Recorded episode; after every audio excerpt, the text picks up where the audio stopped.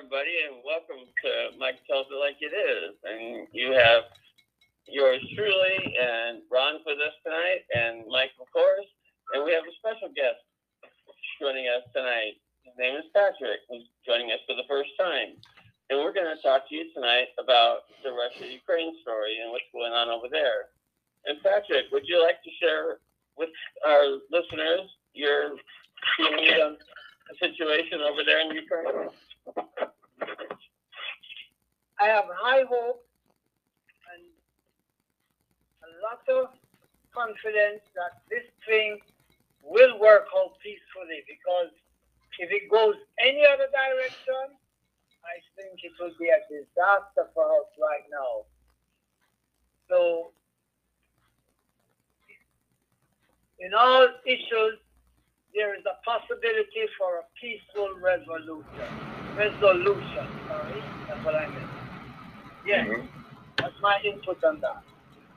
Well, I agree, Patrick, and that's our hopes and prayers are for that also, and I'm sure the rest of the world, we're all hoping for a peaceful resolution and that we can somehow work things out.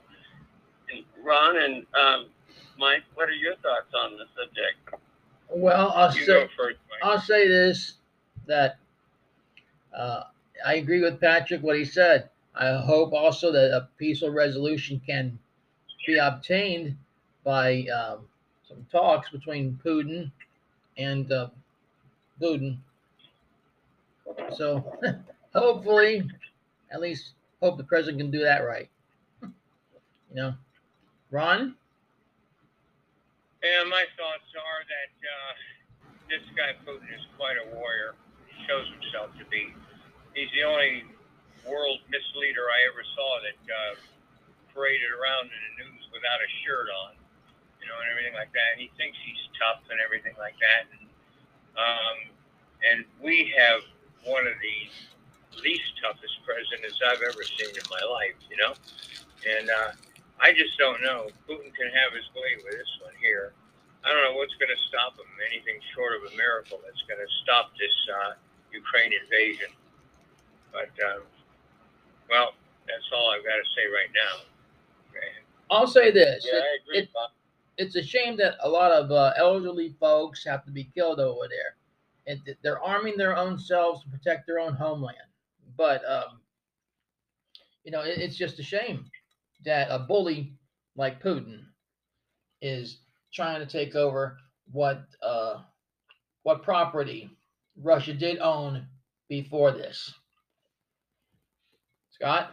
Yeah, I agree. I mean, it's just terrible. I mean, the Ukrainians are going to put up a fight, but it's not expected to do much but just slow Russia down. I mean, Russia's got a huge army and all that, you know, everything just all set when they're building hospitals, you know, for their soldiers, because they know they're going to get wounded, and we know there's going to be a huge cost to this, and it would be awesome if they would work it out somehow, but for all the trouble Putin's going to set up this invasion, it's like, who knows, maybe Biden's right, maybe he does have his mind set on going in. But does anybody know anything about this missile that's supposed to hit a kindergarten? Is that Russia and Ukraine are pointing fingers at each other? And we know the United States was saying that there might possibly be a false flag, you know, to justify Russia going in and attacking and all that. You guys hear about that? Well, as I understand it. Go ahead, Ron. I say the schools should have been closed. I mean, if war was imminent or looked like it was going to happen, I don't know what anything's doing open like a kindergarten. But, yeah, I heard, but I didn't hear how many casualties were there or whether some kids were killed, all the kids were killed, teacher too, and all this kind of stuff. But you go ahead with it, Mike. Well, I was going to say, how can the teachers and the children run down into the basement after there was a big gaping hole in the side of the wall, and the classroom was destroyed? You know, I mean, that much that I seen pictures of, but that is going to be like unbelievable. Why did the kids have to die? We don't know. I think Russia just heartless. That's all. Yeah. You know, Patrick? I don't quite know what happened. There's not much information on what I'm seeing, but I guess it just happened, I think, yesterday. Mm-hmm. So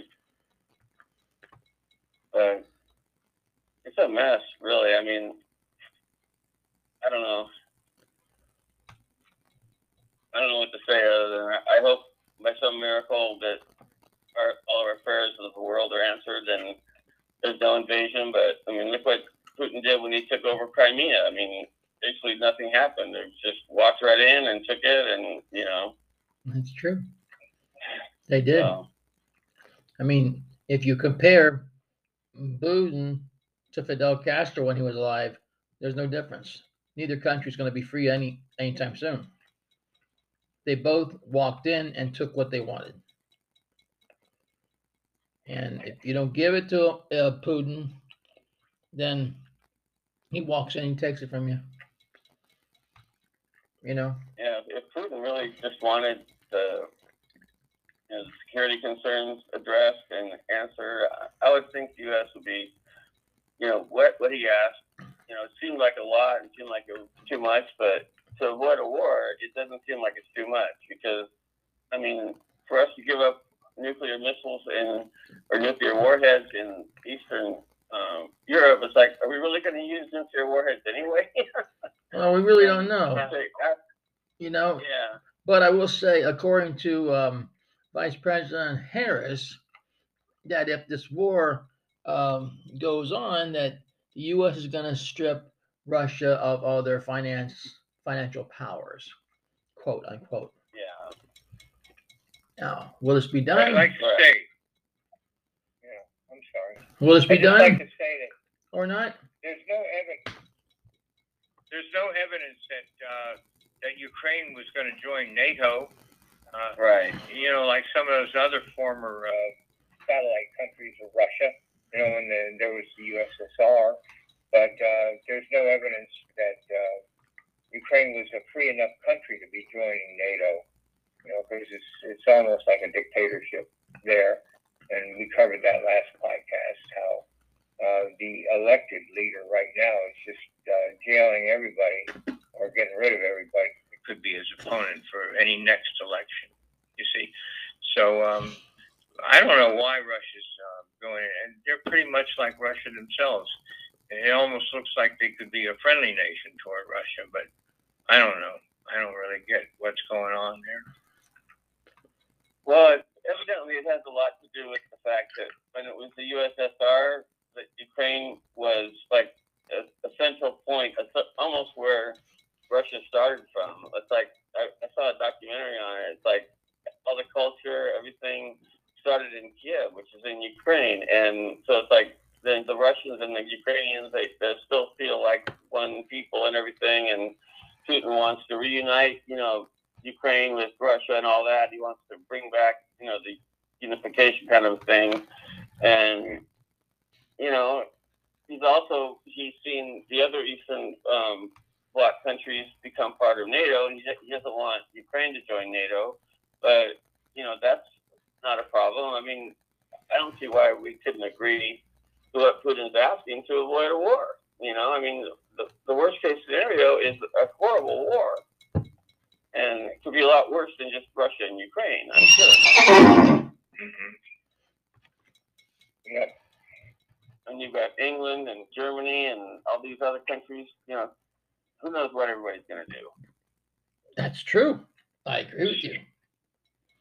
I agree with you wholeheartedly. China's, you know, kind of backing Russia, saying, "Oh, it's okay," you know. Yeah, it's a mess. You know, yeah. Many centuries ago, wars used to just be a battlefield. You know, even the Civil War. I think it didn't really get going at all. It's too many times. You're breaking up, Ron. No, the whole thing. I don't know. Okay. Well, anyway, sorry for the mess up of this podcast, but I think people can still hear it. I was going to say centuries ago, wars used to be fought mostly on battlefields, okay, between soldiers. Civilians weren't so involved, but it seems like every war that's done anymore involves civilians. I mean, they go right into towns and just wipe out everybody, thinking everybody supports that particular army, you know, that's against this army. And it's just the same thing over again. Civilians that don't even want these wars and everything like that are the ones that suffer. And that's the shame of all this kind of stuff going on today. Like I said, it really takes miracles now to keep peace anywhere. Got him. That's about all I've got to say. Yeah. No, you're right. You're well, Patrick, right. Do you have any closing thoughts on what we discussed here? I know your hometown, where you're from, is in Jamaica, so I know things are different for you there, even though you're in America and you have been for a long time now. But you must have some thoughts of like what your people in Jamaica are talking about, or other than what you shared already.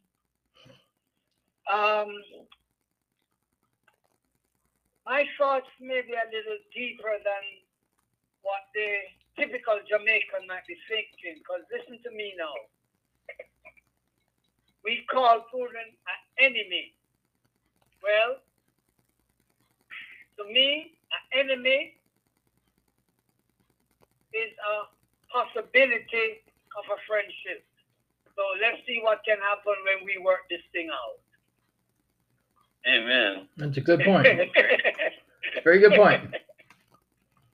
That's an excellent point. Ron? For sure. Well, I had a closing thought right there. Mike might want a closing thought. Go ahead, Ron. I said I gave my closing thoughts on it.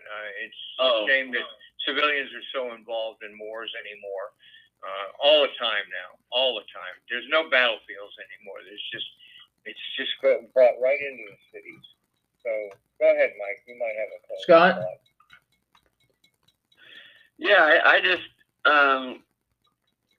to me, it just seems like this is dragging on, and it's getting closer and closer. It's like, you know, it's reached a boiling point, and it's like you can either boil over and be out of control, or it's going to be resolved. And we'll see it within the next few days. So if there's ever been a time to pray, it's now. You know, that's true. It's sort of like the old proverb says, "Shit or get off the pot." That's what it is. That? Sort of like the old proverb says, "Shit or get off the pot." Well, guys, it's that time again where we got to wrap it on up. Okay. Well, Patrick, thank you for appearing on the show. And Scott, you as well as Ron. Until next. Welcome. As until next time, keep safe, and remember, ask 2 of your friends to tune into the shows. It will help our ratings. Until then, take care of yourself, and may God bless each and everybody. Good night. Good night, everybody. Good night, all. Pray for peace. Amen. I'll drink to that.